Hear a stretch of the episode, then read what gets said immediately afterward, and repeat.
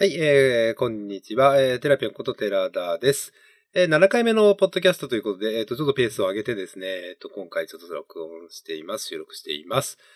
えっ、ー、と、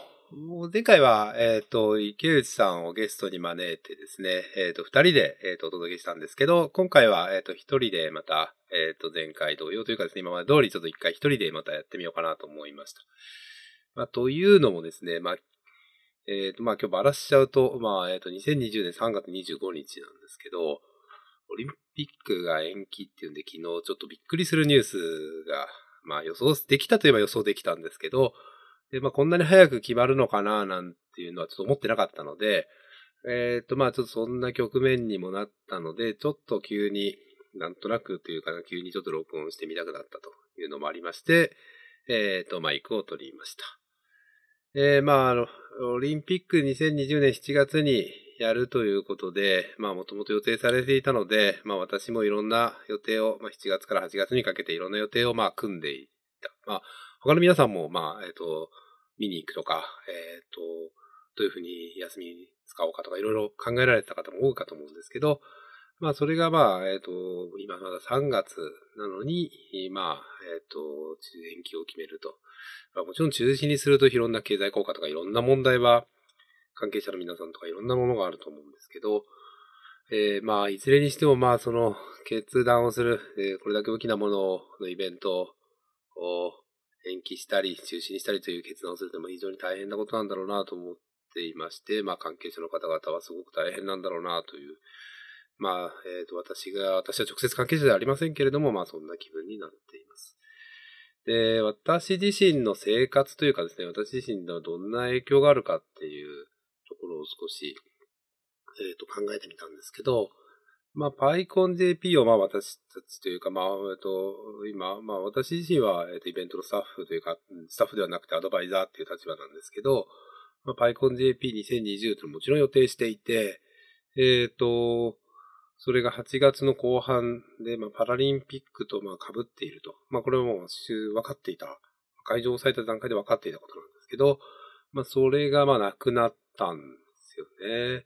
まあ、それがまあちょっとまあどういう、まあ楽になるのかなということと、いう感じと、うんと、まあまあどうなんだろうなという感じは正直思ってますね。えっ、ー、と、まあ、それとともに、まあ、PyConJP の翌年の2021年は、まあ、オリンピック終わってたら終わってるんで、まあ、えっ、ー、と、日程は特にオリンピックに左右されない日程候補になると思ってたんですけど、いつ、え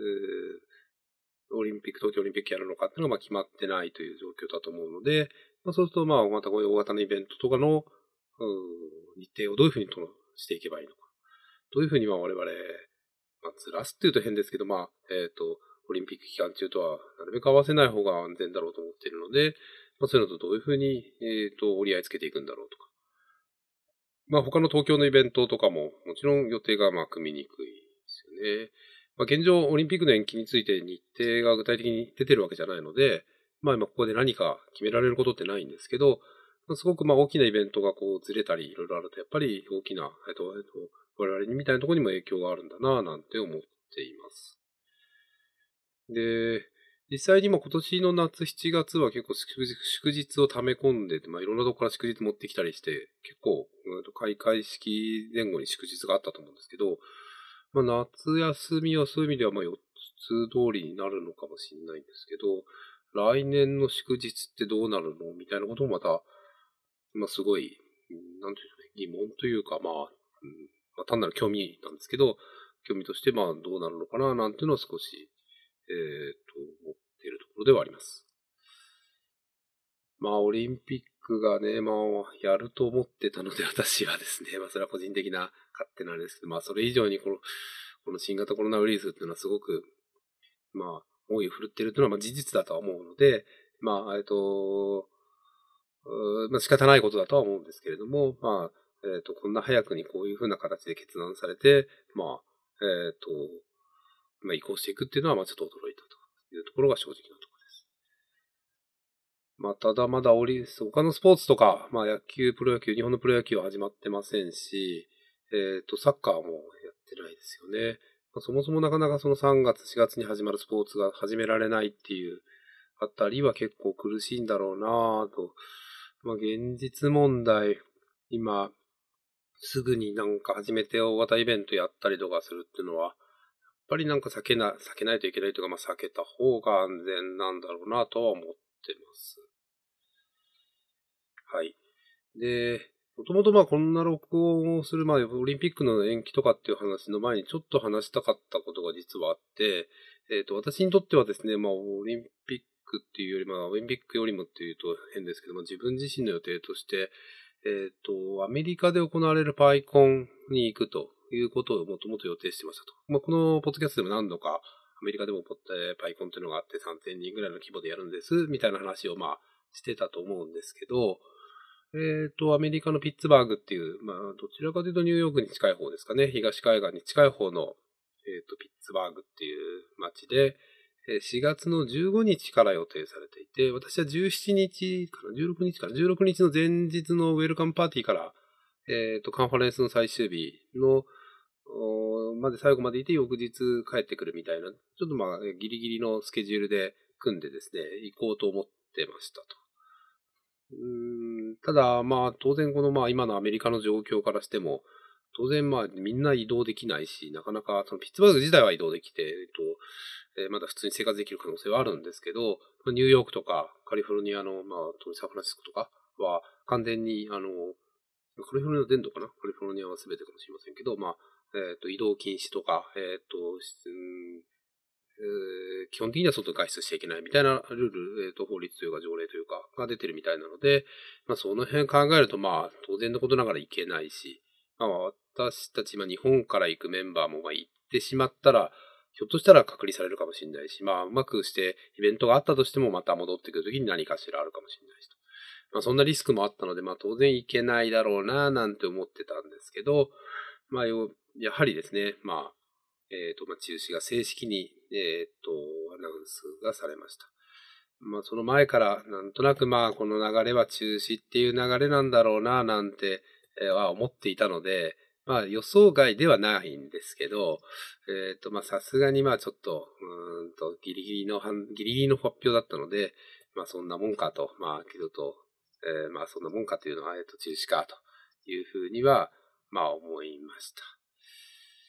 もともと私自身何を期待して、まあこういうカンファレンス行こうとしたか。まあ特にバイコン US の場合だと、オープニングセッションとか、やはり今キーノートとか結構面白いので、まあそういうのはすごく楽しみですと。楽しみでしたと。まあこれに関して言えば、うんと、まああの、オンライン、えっ、ー、と YouTube とかそういうもので見れるっていうことで、えー、ある意味、えっ、ー、とまあ、えっ、と、代替できる可能性はもちろんあると思っているので、まあ、代替できるものもあるかなとは思ってます。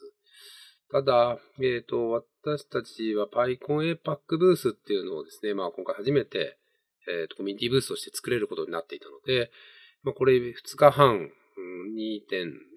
半ぐらい、2日半ぐらいあったんですけど、まあこれがなくなっちゃって、まあそういう方にはいろんな人が来てくれるだろうと信じてというか、まあ期待をしていたので、えっ、ー、と、アジア圏の人、またアジアに興味のある人、日本に興味のある人はすごく立ち寄ってくれる面白いブースになるだろうな、なんて思っていろんなブースのデザインというかですね、まあその辺も進めたところだったので、これはすごく残念に思ってます。まあこれ本当初めての試みでいろんな準備をしていたところだったので、まあまあまあまあ、しょうがないんですけど、そこが一番残念でした。で、他にはですね、まあ実は今回ちょっとジョブフェアの手伝いをするという予定も入っていたので、まあ、ジョブベ、ジョブフェアの、まあ、アメリカの、方のジョブフェアなので、まあ、どんな感じになるのか、まあ、私自身の英語力でなんかうまく手伝いできるのかってすごく不安はあったものの、まあ、こういうこと機会ってなかなか作れないと思ったので、まあ、これもちょっと楽しみで、まあ、これも現地行かないとなかなか、現地にいないとなかなか体験できないことだと思っていたので、ちょっとこれも残念に思ってます。まあ、それ以外にもですね、えっ、と、日本のイベントの紹介とかを、えー、30秒、まあ、ライトニングトークの中の一部として30秒ぐらいでやらせてもらえるんですけど、まあ、こういう、そういうものができなかったっていうのもありますし、あとは、まあ、PSF の、あと、PSF のボードとの面会っていうのが実は、まあ、毎年できてて、毎年がまあ、行くとできててですね、まあ、これもできなかったなぁと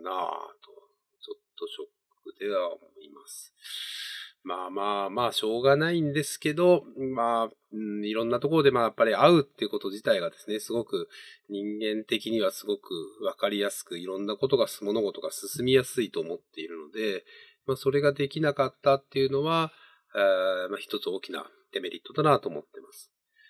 で、まあ、今アメリカの状況、まあ日本もそうでしょうけど、どこ、どこでもですね、まあすごくカンファレンスが中止になったりとか、えっ、ー、と、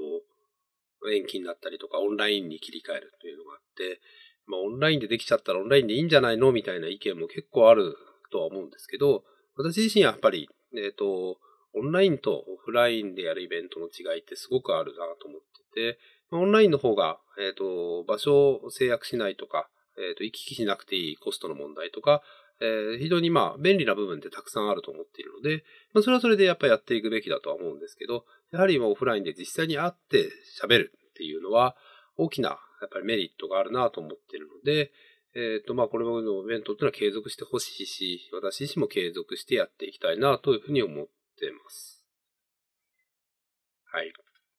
で、実際この US パイコンがまあ、え、やめるやめられた延期する、中止するという話、まあどうする、開催するという話があったときにですね、えっ、ー、と、まあ PSF は何度もブログを、ブログでメッセージを出していまして、やはりまあその、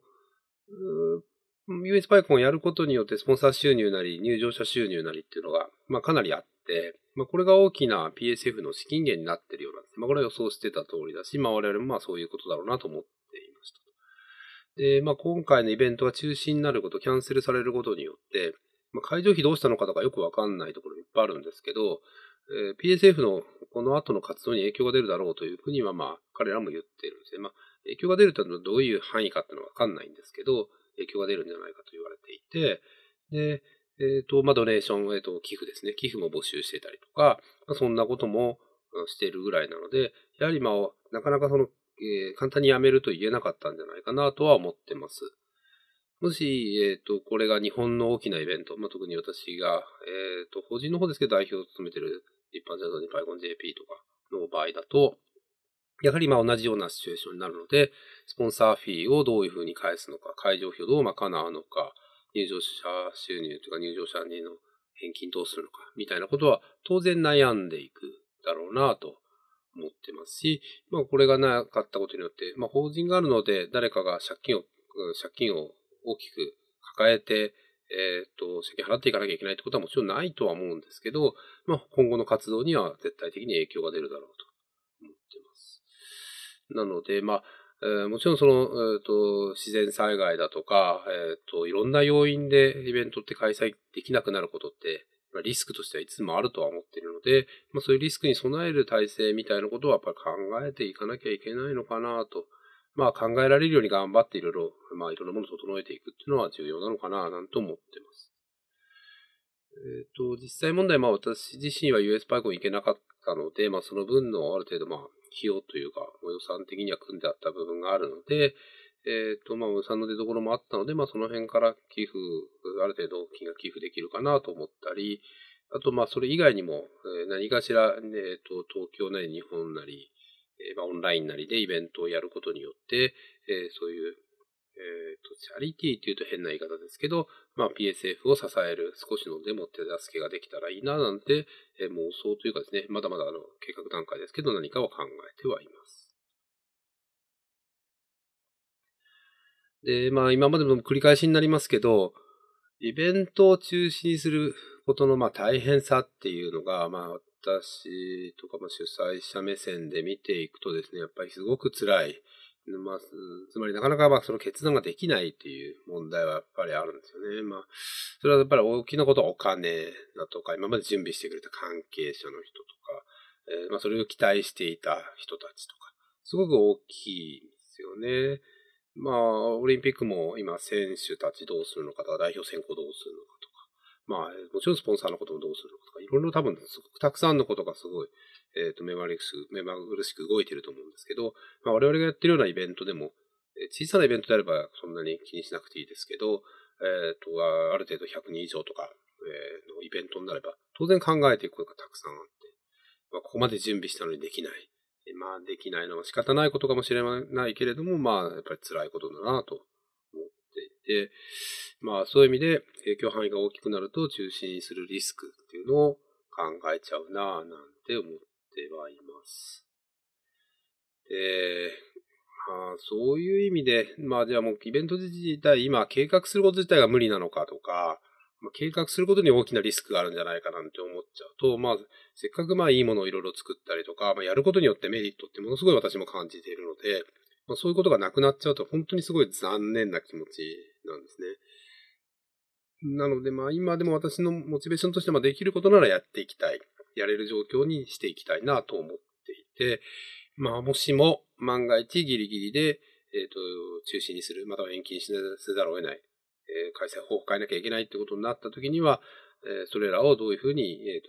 チェンジできるのか、変更できるのか、またお金的には何とかなるのかとか、まあ、そういうことは考えていきたいなと思っています。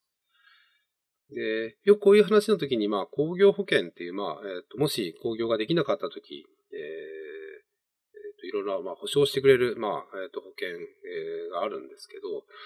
まあ、結構昨今、この辺の話題は結構出てるんですが、多くの保険では感染症とかですね、えっ、ー、と、まあ、紛争のような、まあ、例えば戦争とか紛争のようなものは、大体工業保険の対象にならないというようなことが結構書かれているようで、なかなかまあ、今回のケースだと、うんと感染症流行っちゃってるので中止ですと言っても、えっ、ー、と、まあ、保険の対象にならないんで、はい、まあ、中止にするのはいいですけども、保険はおりませんよ、みたいなことになる場合はあるみたい。そう言われちゃうとねっていう感じはあるんですけど、まあ工業保険、まあ台風とかの時には降りるみたいなので、台風でまあ電車が動かなくなったりとかした場合には降りるみたいなので、まあ、そういう意味での一定の意味はあるにしても、まあ、ちょっと難しいよなと。あとまあ今この昨今これだけ、えー、とイベントが中止になったりしてると、まあ、保険料も高くなってるという話もあったりして、保険料高くなると、まあ入る、入る意味もだんだん薄れてきちゃったりとかっていうのもあるのかななんて思ってます。えっ、ー、と、まあ、なんかこんなことをちょっと言いたいなと思って、まあ今日は、えっ、ー、と、録音収録してるんですけれども、まあ昨今のこのイベント事情で少しちょっと、うんとイベントが中止になったり、オンラインに切り替わったりとかっていうのがあるので紹介していくと、パイコンタイランド、パイコンタイ、えー、バンコクで、えっ、と、2年前ぐらいかな、やってるイベントがあるんですけど、これは早々、あ、これ6月に、2020年6月に予定してたんですけど、これ早々もう中止で来年にスキップしますということをアナウンスしてます。えっ、ー、と、まあ、結構早い決断でびっくりしたなと思ったんですけど、まあ、そんな感じです。で、えっ、ー、と、ユーロパイソン。えっ、ー、と、これはダブリンかな？えっ、とアイルランドダブリンで、えっ、と、7月に予定したと思うんですけど、これはどうもオンライン開催にするとかなんとかっていう話もあって、えっ、と、まあ、と、そんなことを計画してるみたいです。2022年はや、2021年、来年はダブリンでまたやるよ、みたいなアナウンスだったように思います。えっ、と、まあ、他にも、まあ、いろいろとイベントはありそうなんですが、まあ、JP はさっき言った通り、PyConJP は2020は8月の末な後半なので、今のところ準備してるはずですと。まあ、ここで公式のコメントをしてもしょうがないと思うので、公式には、えっ、と、ブログとかですね、えっ、と、公式の発表を見ていただきたいんですけれども、まあ、えっ、と、やる予定にしてるはずです。で、パイコン APAC 2020年、これ9月の中ぐらいにマレーシア・コタキナバルなんですけど、これも特に変更なく一応やる予定でいるみたいです。えっ、ー、と、まあ、6月ぐらいにはやはり何かしらのアナウンスをしなきゃいけないんじゃないか、みたいなことは言っていたので、まあそこもま少し注目なんですけど、まあ私自身もまこれにはまだ、えっ、ー、と、えー、といけるだろうと思っているので、まあ一応予定はしているというような状況です。まあ、他にもちょっと続々いろんなニュースが入ってきててですね、まあどうなってくるのかっていうのはちょっとすごい不安だし、まあこういう機会すごくなくしちゃうのも寂しいので、まあなんとか、うんと継続できるような方向を私たちも考えていけたらなと思ってますし、まあ、えっ、と、この、うん、こういう騒ぎが収まればですね、えっ、と、また、えっ、と、みんなで集まれる機会っていうのが増えると思うので、まあそれに期待して、えー、いたいというふうに思っています。はい。ということで、えっ、と、今日は、えっ、と、少し短めで、えっ、と、この辺で、えっ、と、本編終了としたいと思います。ありがとうございました。はい、えー、編集後期ということで、えっ、ー、と、少しだけ追加の録音です。えっ、ー、と、今日実はですね、ちょっとマイクを変えてみました。えっ、と、ちょっと安いダイナミックマイクなんですけど、いつもこれコンデンサーマイク使ってるんですけど、ちょっと音取りすぎるかなとか、もうちょっと違う方法で撮れるかななんて思ったので、え、っとダイナミックマイクをちょっと使っていますと。いうことで、えっ、と、音質どうだったのかな？なんての後で聞き比べたいなと思ってます。ちなみにこれはまたもう、えっ、と、今までの録音方法に戻してます。えー、前回はまあ二人で撮って、今回は一人でもう一度撮り直したんですが、やっぱり一人で喋ってるとボソボソした感じで、そんなに音量が上がらないなぁと。えっ、ー、と、音量メーター見ててもちょっと音量足りてない。えっ、ー、と、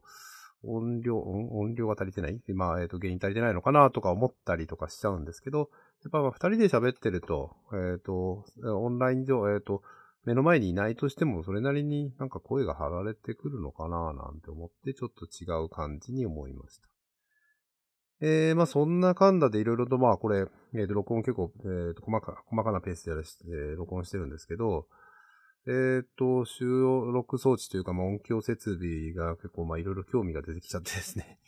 まあ、結構こういう道具には、もともとこだわる方なので、今まで音のことなんてちょっとそんなにわかんないや、なんて思ってたんですけど、いろいろやってみるとですね、えっ、ー、と、面白いもんで、えっ、ー、と、まあ、こういう風な録音方法を取ったらみんなで、えー、例えば、複数人の録音できるかなって考えてみたり、えー、リモートで録音するにはどうしたらいいか、みたいなことを、またいろいろ模索しているところです。